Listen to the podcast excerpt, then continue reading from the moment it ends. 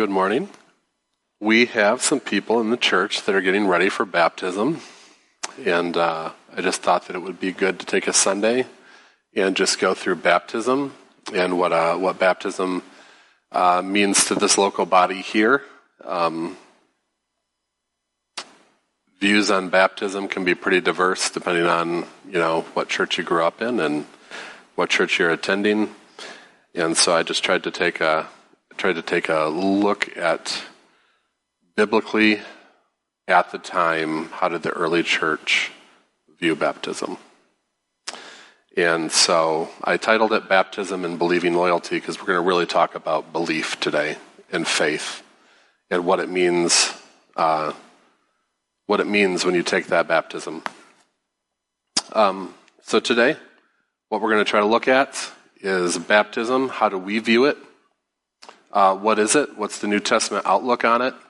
Should you be baptized? Believing loyalty. What's believing loyalty? And uh, we're going to look at the, the consistency between the Old Testament and New Testament as far as believing and, and the, the belief that brought you God. Um, we here, we talked about this as a leadership team a little bit, and our, our idea on baptism is that it is a public profession of belief, faith in Yahweh, Jesus, Holy Spirit, the Trinity, um, it is a physical declaration that you are aligning your life with the death and resurrection of our Lord Jesus Christ. When you are baptized, you serve only one God, and you are part of only one kingdom. We're going to go into that today. Uh, just looking at baptism right away, the first thing we get in the New Testament with baptism is we get Jesus being baptized. Um, he said that he did it because it was fitting. He did not need to receive baptism, but did it because he embraced his humanity. As one of us, he was baptized. He notes the importance of baptism through this act, and we'll read a little bit here, Matthew 3. Um, and in those days, John the Baptist came preaching in the wilderness of Judea Repent, for the kingdom of heaven is at hand.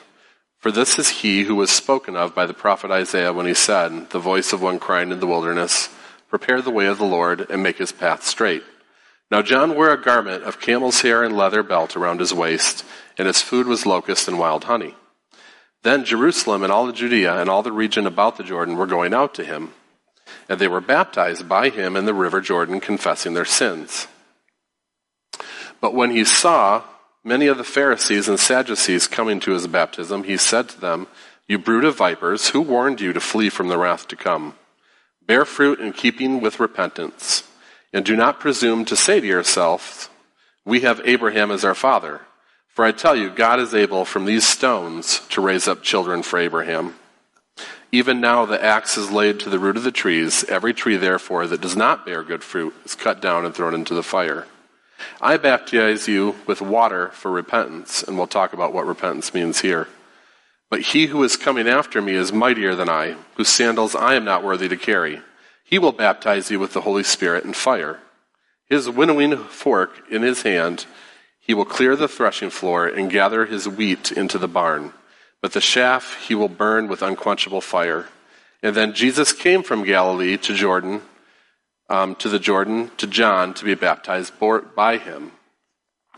And John would have prevented him, saying, I need to be baptized by you, and do you come to me? But Jesus answered him, Let it be so now, for this it is fitting for us to fulfill all righteousness. And then John consented, and when Jesus was baptized, immediately he went up from the water, and behold, the heavens were opened to him, and he saw the Spirit of God descending like a dove and coming to rest on him. And behold, a voice from heaven said, This is my beloved Son, with whom I am well pleased. Um, we think about this, and a lot of times when we, we visualize it and we see it in paintings, we think the clouds parted. And then this light comes down. The word open there actually means to, to rend or to tear, which I don't know what that would even look like. But the sky was rend, it was rend, it was, it was torn. It's the same word that they use um, when Jesus dies and the curtain is torn and rend. It says it was rended. That's the same word.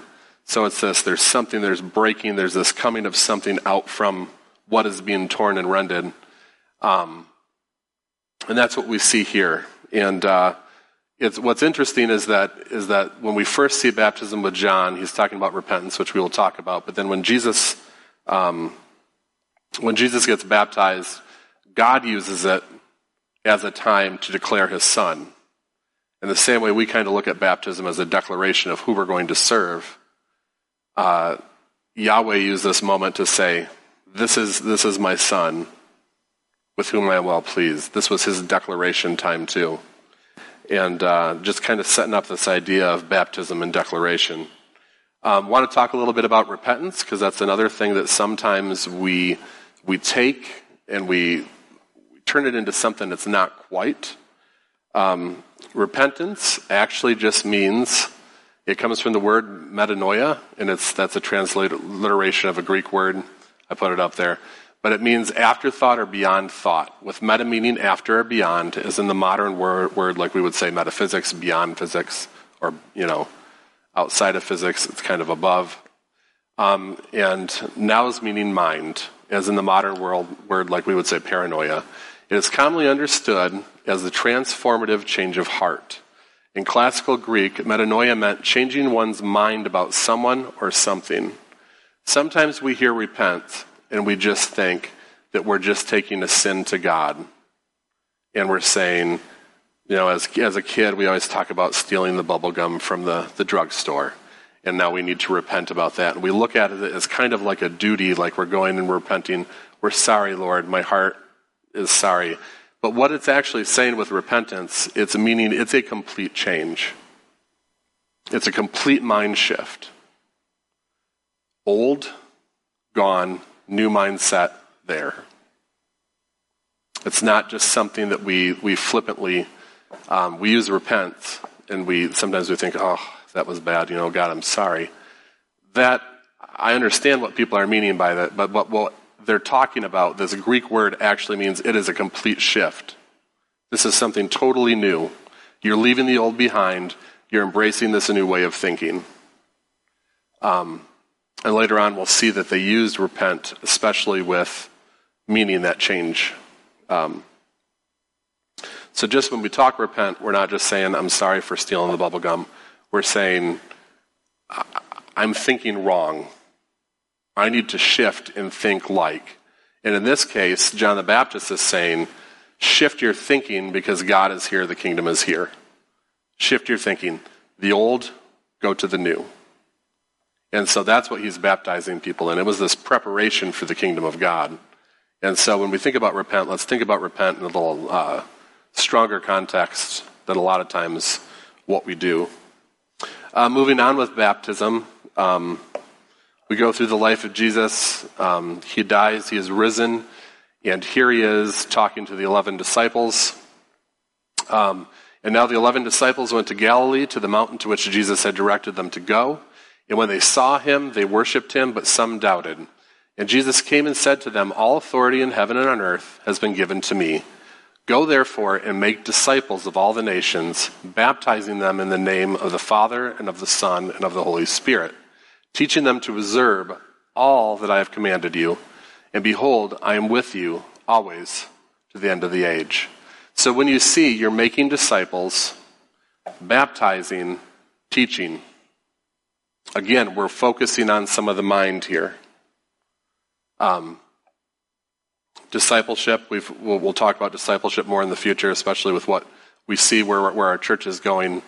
Um, but it's, it's, that, it's that teaching and that's, that making, that reproducing, baptizing them in the name, helping them get to that point where their mind is changing to see things through the lens. In this case, again, he mentions the Trinity, um, teaching them to observe all that I have commanded you. So, so we see that baptism is that shifting again.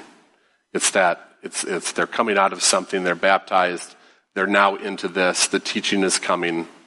Um, in America, we get, we can kind of get, um, with baptism, we kind of look at it like everybody's dressed up.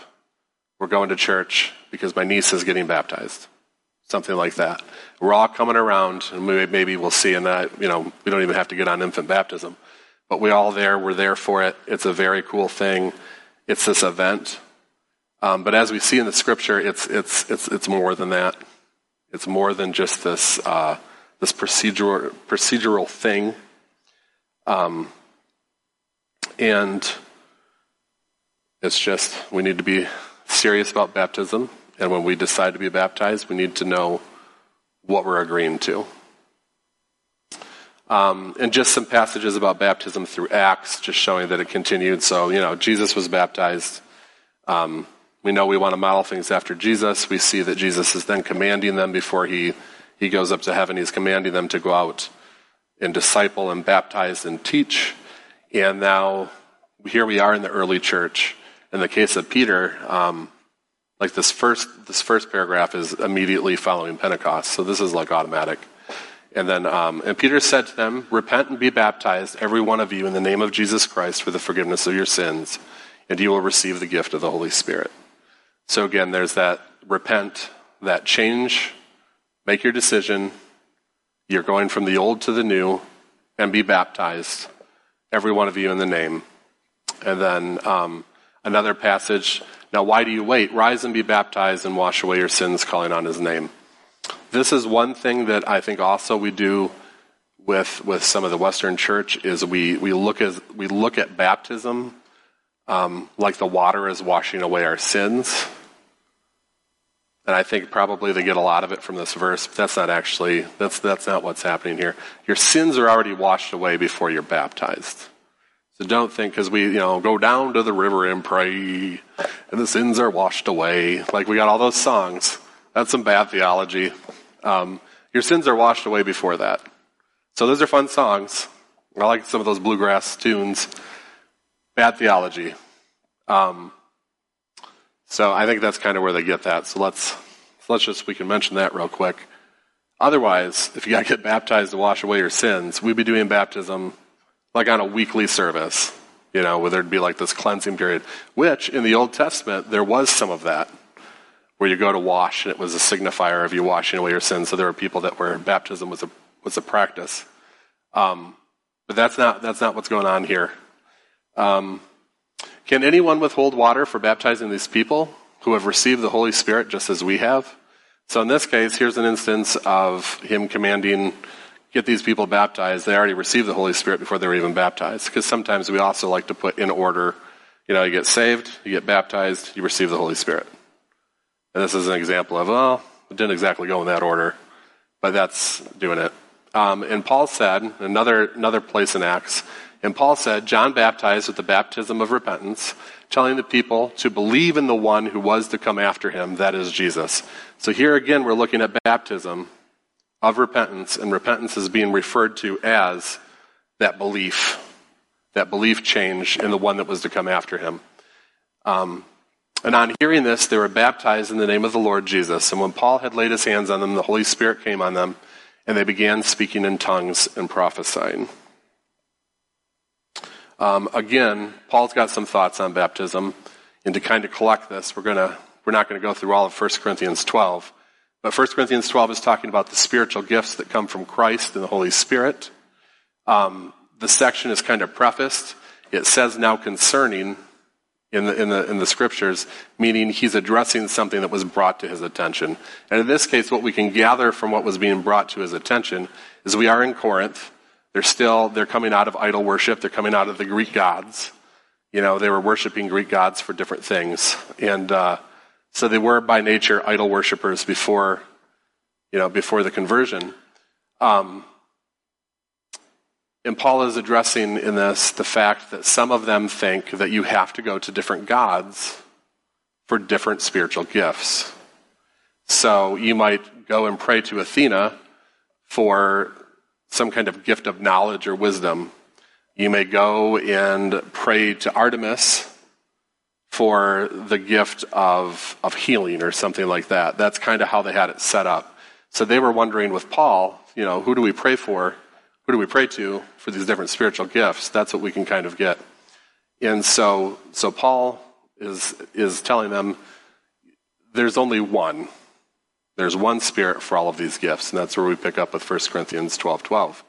For just as the body is one and has many members, and all of the members of the body, though many, are one body, so it is with Christ. For in one spirit we were all baptized into one body Jews or Greeks, slaves or free, and all were made to drink of one spirit. So, just highlighting the baptism again there.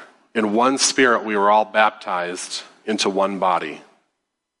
We made that statement, we declared that, we're now part of one body. All of us are one body, under one spirit, one God. Baptism is a sign that we've made that choice. We've gone over, we are part of the one body with the one God. Um, again, in Colossians, he addresses it a little bit deeper. And therefore, as you received Christ Jesus the Lord, so walk in him, rooted and built up in him, and established in the faith, just as you were taught, abounding in thanksgiving. See to it that no one takes you captive by philosophy and empty deceit, according to human tradition, according to the elemental spirits of the world, and not according to Christ. For in him the full the whole fullness of deity dwells bodily, and you have been filled in him, who is the head of all rule and authority. In him also you were circumcised with the circumcision made without hands, by putting off the body of the flesh by the circumcision of Christ. So he's talking figuratively here about circumcision. Having been buried with him in baptism. And then here's where he brings baptism in, in comparison with circumcision, which is kind of what we're going to get with this. In which you were also raised with him through the faith and the power working of God, who raised him from the dead. And you, who were dead in your trespasses and the uncircumcision of your flesh, God made alive together with him having forgiven us all of our trespasses by canceling the record of the debt that stood against us with its legal demands. He set aside, nailing it to the cross. He disarmed the rulers and authorities and put them to open shame by triumphing over them in him. So let's just keep that circumcision baptism kind of connection there. Um, going to Romans 4, Paul is addressing faith, belief. What then shall we say was gained by Abraham, our forefather, according to the flesh?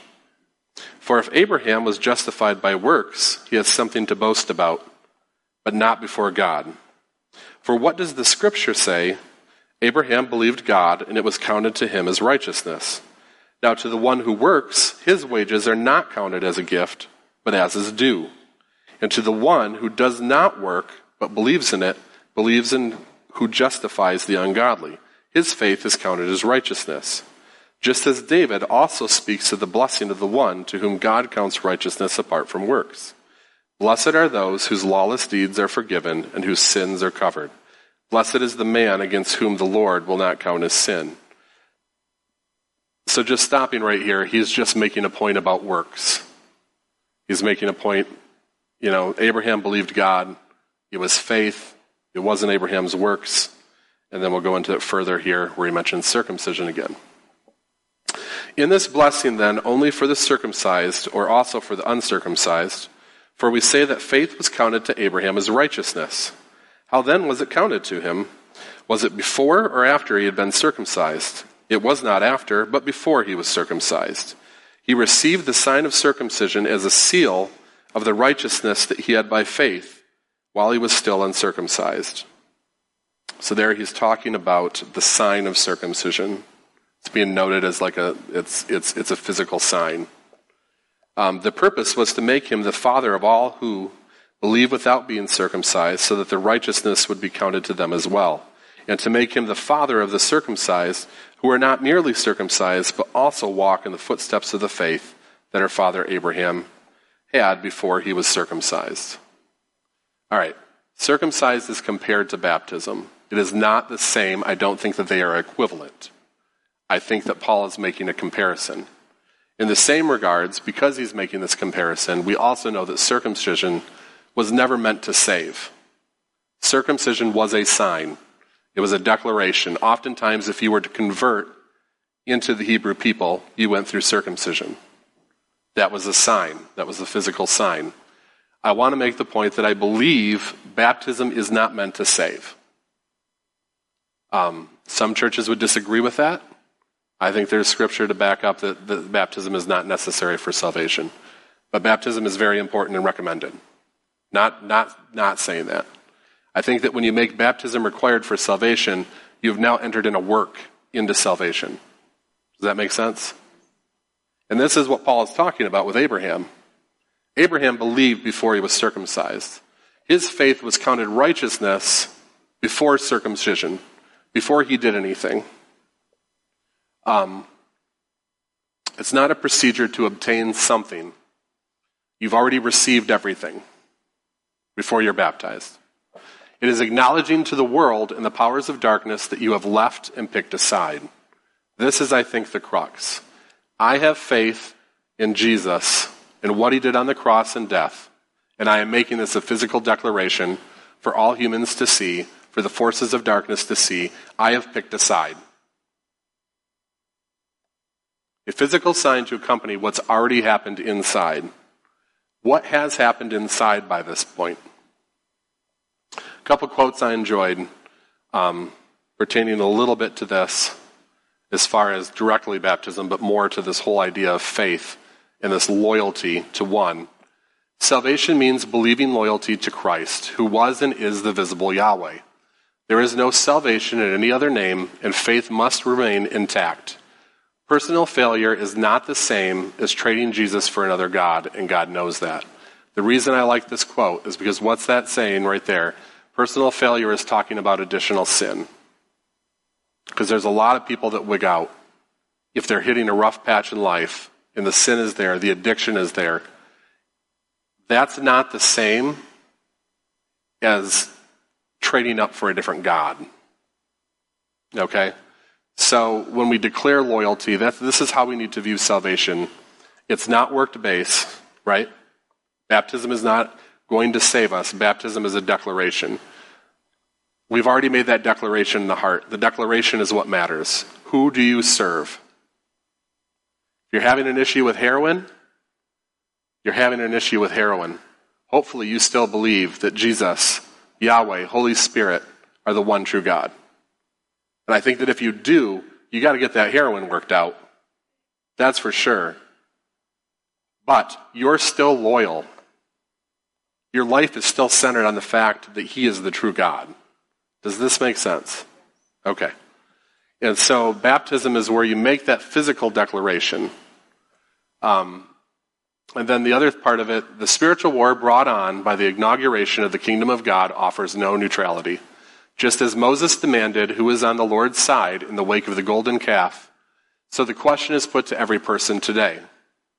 There is salvation in no other name, the name of Jesus, who was and is the name, the presence of Yahweh, who tabernacled on earth in flesh for the salvation of the nations. I think that that puts it very plainly, and I think that the, the example of Moses coming down and saying, Who is on the Lord's side? You have this golden calf we're already getting into worship of other gods. And Moses is saying, Whose side are you on? And I think that that's what baptism is. I think that baptism is that public declaration of whose side you're on. It's a lifelong choice. We talked earlier about Abraham's faith, pre circumcision. It was a changing of his heart to follow only Yahweh and trust only in him. He chose Yahweh as Yahweh had chosen him he put aside entertaining any of the other ancient Near Eastern gods. He's coming out of Mesopotamia, Abraham is. He's coming out of the idea, these, the, the precursors of the Babylonian gods and that whole worship of other gods. And he's saying Yahweh is the one. And that's what's attested to him as faith. He, he made that jump. He went from the city of his father, he followed God, he did the works following Yahweh, the only God. And that's what Paul is saying counted. It wasn't the circumcision. God looks at the heart, he gives us salvation on belief alone. This is consistent, and this is where I want to go with the rest of this. This is consistent in both Old Testament and New Testament.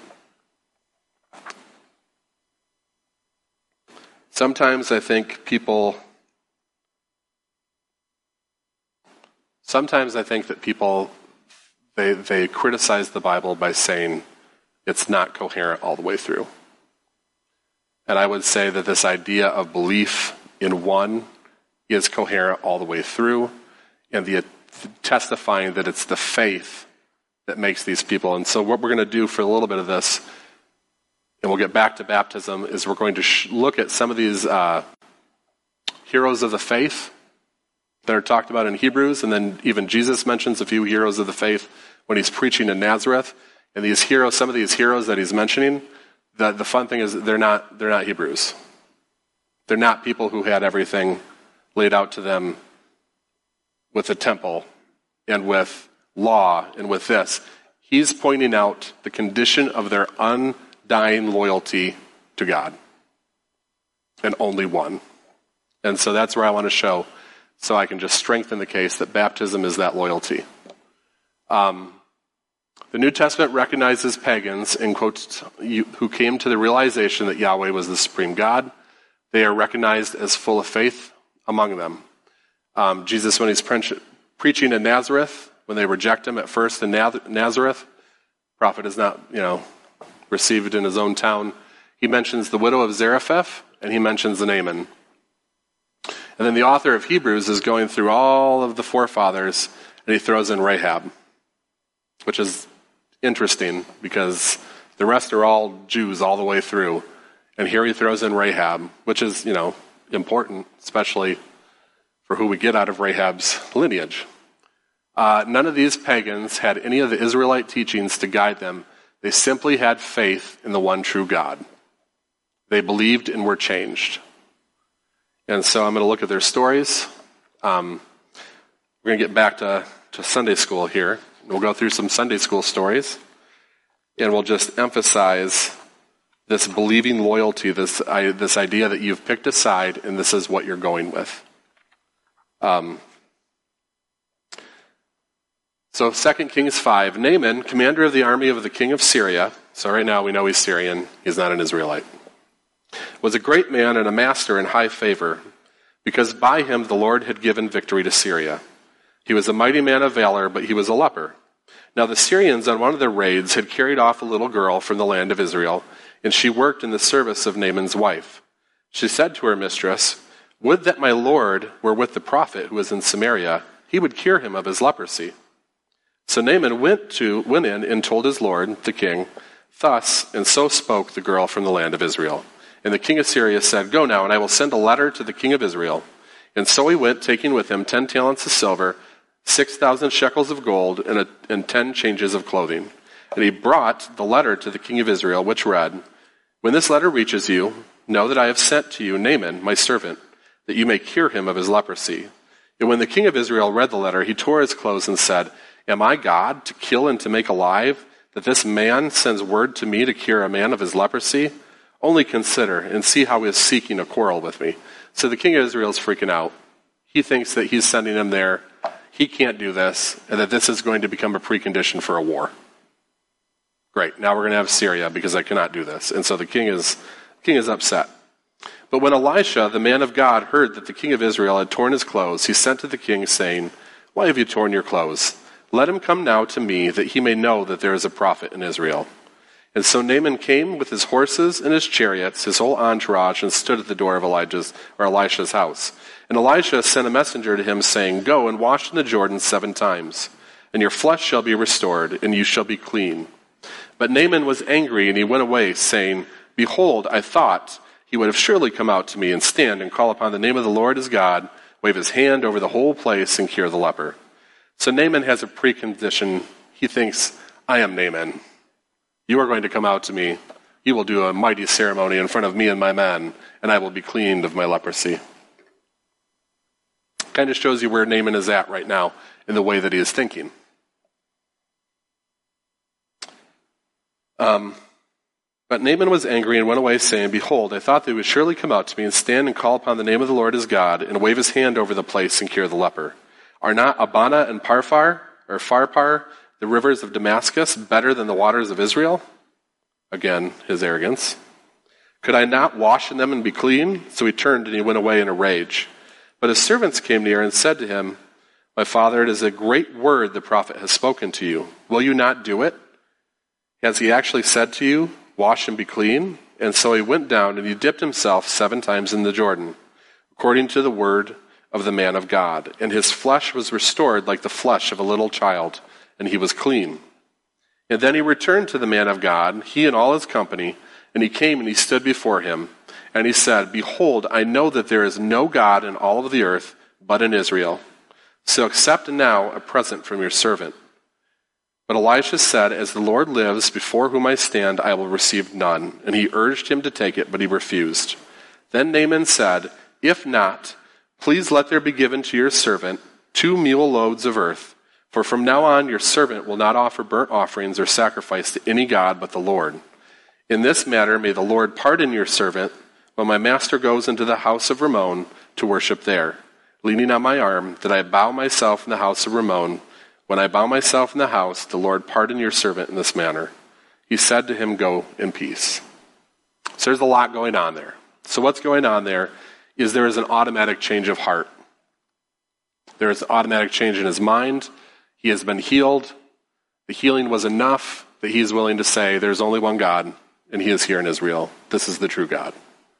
And when he says that, we know that he means it because he's ready to dump off the money and honor of the prophet to give to the prophet. But also, we know that he means it because he's instantly worried about what's going to happen when he leaves Yahweh's turf. And so that's, again, I've talked about this before, but that's why he takes the cartloads of dirt. He asks for the soil. He says, I'm going to take this, this soil back, and then I'm going to do my own offerings to Yahweh on his soil. And what's interesting about that is with currently what was going on in Israel, who's supposed to be doing the burnt offerings? The priest. The priests are supposed to do it. If the priests don't do it, it doesn't really count. Um, but Elisha gives them the soil. And then he's like, oh, and by the way, I'm going to have to continue to go into this house of idols. But I just want you to know that even though I'm going in there, I don't mean it. And Elisha says, go in peace. That's all right. You're going to do your own offerings to Yahweh? That's all right. Go in peace. You still have to go into this house. I'm not saying that we as Christians should go into the house of other gods and worship other gods or go with our friends to worship other gods. That's not what I'm saying at all. Paul makes that very clear, and we'll talk about that in a little bit when we talk about communion just a touch. But what I am saying is that all of this stuff that Israel had going for them the law, the priest, the temple, everything that's not what brought them that fullness in God. It was the heart. It was the thing that Naaman had. And so, and this is like, okay, well, that's, you know, that's, that's a good interpretation of this. It's not my interpretation of this. This is what Jesus says in Nazareth when he's preaching, when he's talking to people about faith, when he's talking to the people in his hometown, oh, you of unbelief, why can't you be more like these two people? And then he lifts, up lists off two Gentiles. This is one of them. So there's something about that faith. There's that heart condition. And the next one we're going to look at, um, we're going to look at um, Rahab and Joshua 2. And so Joshua has taken over. Joshua is trying to get into the promised land.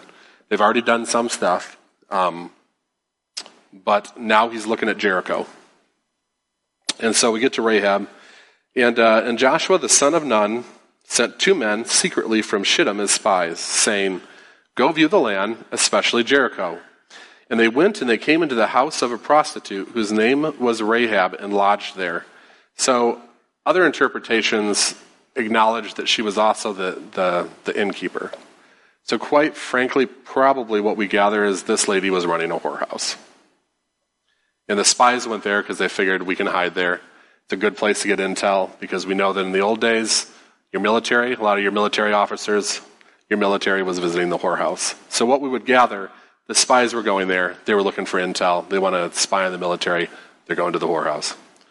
Um, and they came, and they went and they came into the house of the prostitute, whose name was Rahab, and lodged there. And it was told to the king of Jericho, Behold, men of Israel have come here tonight to search out the land.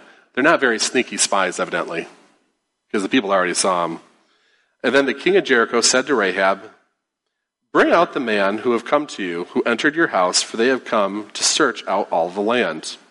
But the woman had taken the two men and hidden them. And she said, True, the men came to me, but I did not know where they were from. She did. And when the gate was about to be closed at dark, the men went out. I do not know where the men went. Pursue them quickly, for you will overtake them. But she had brought them up to the roof and hid them with the stalks of flax that she had laid in order on the roof. So the men pursued them on the way to the Jordan as far as the fjords, and the gates were shut as soon as the pursuers had gone out. Before the men lay down, she came up to them on the roof and said to the men, I know that the Lord has given you the land, and that the fear of you has fallen upon us, and that all the inhabitants of the land melt away before you. For we have heard how the Lord dried up the, dried up the water of the Red Sea before you came out of Egypt, and what you did to the two kings of the Amorites who are beyond the Jordan, to Sihon and Og, whom you devoted to destruction. So, pausing right there, she's saying, I already know what your God can do. We know. The people in the city know. We heard about the Red Sea, what happened there. We heard about how you went and you fought the Amorites. Sihon and Og were the two, were two giant clans. Sihon was the king of one, Og was the most famous of the giant kings. And she's like, You guys went and you slaughtered all of them. You destroyed their. That's the devotion to destruction we've talked about earlier, too. I know what you did to the giants. I know what God did with the Red Sea. We're, we don't know what to do. You know, she knows. And, uh, and as soon as we heard it, our hearts melted, and there was no spirit left in any man because of you. For the Lord your God, He is the God in the heavens above and on the earth beneath. She knows. That's her right there. That's her declaration. Again, He's the Most High. There's no other God like Yahweh. And she's made her decision. Made her decision enough that she's lying to her king. That's no longer her loyalty. Now then, please swear to me by the Lord that as I have dealt kindly with you, you will also deal kindly with my father's house and give me a sure sign that you will save alive my father and mother, my brothers and sisters, and all who belong to them, and deliver our lives from death. And the men said to her, Our life for yours, even to death. If you do not tell this business of ours, and when the Lord gives us the land, we will deal kindly and faithfully with you. And she let them down by a rope through the window, for her house was built into the city wall so that she lived in the wall. And she said to them, Go into the hills, or the pursuers will encounter you, and hide there three days until the pursuers have returned. Then afterwards you may go your way. And the men said to her, We will be guiltless with respect to this oath of yours that you have made us swear. Behold, when we come into the land, you shall tie the scarlet cord in the window through which you let us down, and you shall gather into your house your father and mother, your brothers, and all your father's household. And if anyone goes out the doors of your house into the street, his blood shall be on his own head, and we shall not be, and we shall be guiltless. But if a hand is laid on anyone who is with you in the house, his blood shall be on our head. But if you tell this business of ours, then we shall be guiltless with respect to your oath that you have made us swear. And she said, According to your words, so be it. And she sent them away, and they departed, and she tied the scarlet cord in the window. They departed and went into the hills and remained there three days until the pursuers returned. And they came down from the hills and passed over and came to Joshua the son of Nun. They told him all that had happened, and they said to Joshua, Truly the Lord has given all the land into our hands, and also all the inhabitants. Um, Hebrews 11 lays out that she is a hero of faith to the point where she knew she knew what Yahweh had done. She knew that he was the Most High God, and she had made her decision to the point that the, the Israelites were willing to make a deal with her. When you swore these deals, you swore on a God. They didn't each pick a different God, they were swearing on the same God. That's, that, that's what was going on. That was the context. And so, again, she didn't have the priest, she didn't have the temple, she didn't have a lot of knowledge. She only had heard of what he had done. And that was, that was enough and she made her choice, and because of that, she is saved. They come in, short, they come in, they take Jericho. Her and her family are allowed to join with the, the Israelites. And they joined, and evidently they married too, because it said that in the lineage of Jesus, she marries Salmon, who is the father of Boaz. And then we get Boaz and Ruth, and eventually we get David, and eventually we get Jesus out of the lineage of this keeper of a whorehouse, who had the faith to do what she needed to do because she had made a decision on whose side she was on. Um, the widow of Zarephath is the other one that Jesus mentions, and just for, for sake of time, we're not going to go into it much. But again, she was not an Israelite, and that's who Elijah was sent to. And Elijah worked miracles in her house because of her faith through Yahweh and her faith in Yahweh, even though that wasn't even who she originally was serving. So we'll just skip that for a second. They didn't have the churchiness, they didn't have the priests, the temple, the law, the other teachings. They simply had faith in Yahweh. It was credited to them. And in the New Testament, it is once again solely faith in Jesus Christ. Romans 5 For while we were still weak, at the right time Christ died for the ungodly. For one will scarcely die for a righteous person, though perhaps for a good person one would dare even to die. But God shows his love for us, and that while we were still sinners, Christ died for us. It wasn't what we knew, it wasn't what we did, it wasn't works based. He died for us while we were still sinners. He didn't wait until we were baptized to die for us. He didn't wait until we were helping out our local church to die for us. And what he demanded was loyalty. We did nothing to deserve it. True faith will spur us into action. True faith will see the change come. Again, that change, that shifting in your mind, that repentance. No longer default mode, which is the world. We're born into default mode. We have decided default mode is no more. This is where we're going. Jesus Christ paved the way. Um, but followed through to the end. There were setbacks, there were sins, but their loyalty did not waver. Um, if you go through the heroes of the faith, and when they talk about faith, they are talking about belief. They're talking about those who made the decisions. They go through all of them. They mention David. David is a man after God's own heart. Never once left the side of Yahweh did some bad stuff, but never once left it, and he was a man after God's own heart. This is not a declaration saying you get to sin. Paul takes care of that when he's talking about this stuff. Okay? He says if you use this for a place to sin, as a reason to sin, he, he says you're being dumb. Like that paraphrase, that's what he's saying. That's not the point of this. Um, I believe that baptism is that public declaration of your loyalty. You are now God's son. You were God's son before, but you are now God's son. Physically, you are saying that, you are showing that, or daughter. Jesus is your king. This kind of gets taken over into communion real quick, too. We'll talk about this. Um, Paul uses some very specific wording that he carries through. Uh, 1 Corinthians 10:14, therefore, my beloved, Flee from idolatry. So, right now, he's talking about idolatry. Idolatry is the worship of other gods, it's the worship of the other systems. I speak as to sensible people. Judge for yourselves what I say. The cup of blessing that we bless, is it not a participation in the blood of Christ? The bread that we break, is it not a participation in the body of Christ?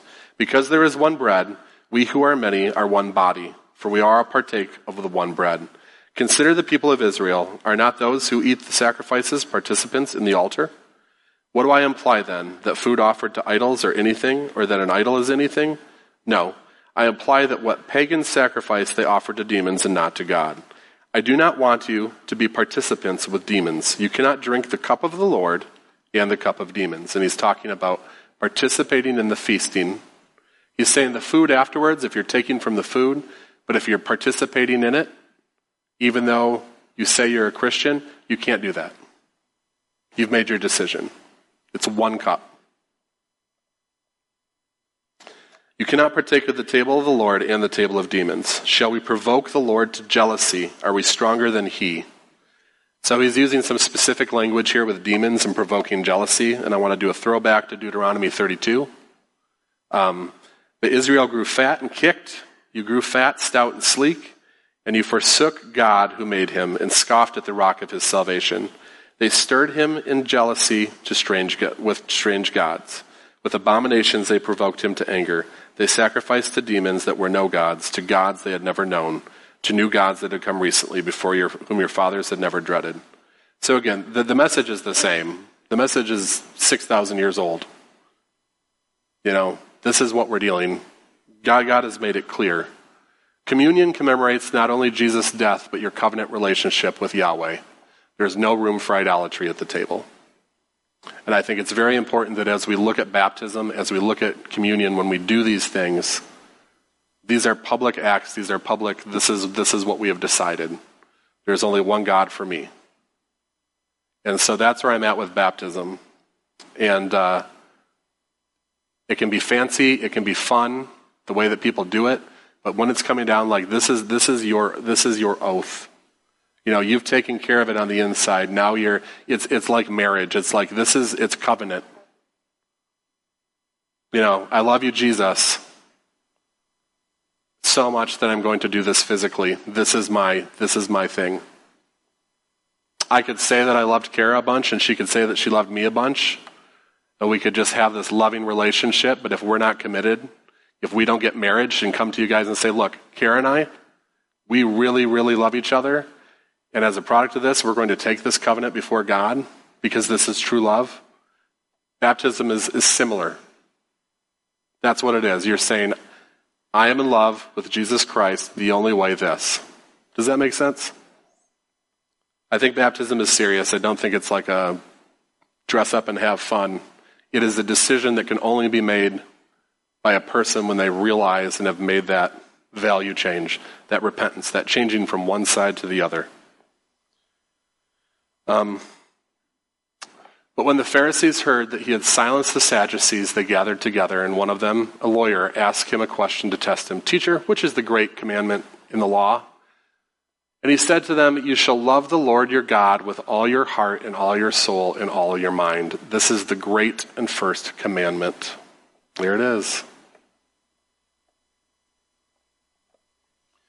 And the second is like it you shall love your neighbor as yourself. And on these two commandments depend all of the law and the prophets. He is saying right there, the Old Testament, what we're trying to get through to you, you are going to love God, Yahweh, with all your heart, all your mind.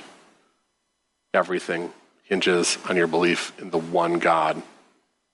And then when you believe it, you live it. There may be problems. We can deal with problems.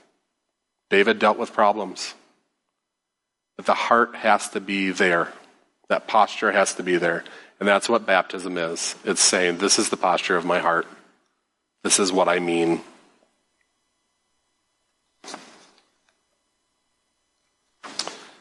Baptism is a serious decision. It's a declaration of allegiance. There are only two sides in eternity, and you are making a physical choice that mirrors the spiritual choice you've already committed to. You are choosing the Trinity. You are publicly declaring that you are living for Him alone. And that's where I want to leave it.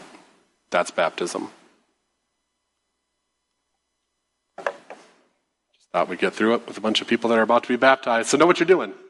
Know what you're saying. Know what you're, um, you're getting into here. So, Lord, we thank you. We thank you that you have made a way for us to make that decision. Jesus, we are excited that people want to cross over. They want to be on that team. They want to make that declaration that they are on your side. They are part of your kingdom alone. They're not part of the world. They're not part of the nations. They're not part of people serving other gods and God's different systems. They are yours. And Lord, we're excited about that. And I just ask if there is anybody here today who feels like they need to re examine and make sure that that's the way that they're living, Lord. Holy Spirit, I just ask that you would bring that to them, that you would help them through that process, and that just that realigning. We thank you, Lord, that you are the Most High God. Jesus, you are amazing. That you came down and did the things that you did so we can continue in that original relationship, what we were created for. And so we thank you for your kingdom. We thank you for being part of that. We thank you that you bring us back in as sons and daughters. We love you. And as we go forth this week, let us live as people who are part of that kingdom, as people who have made their declaration and live their life the way that you have asked us to live our lives. We love you, Lord. In your name we pray. Amen.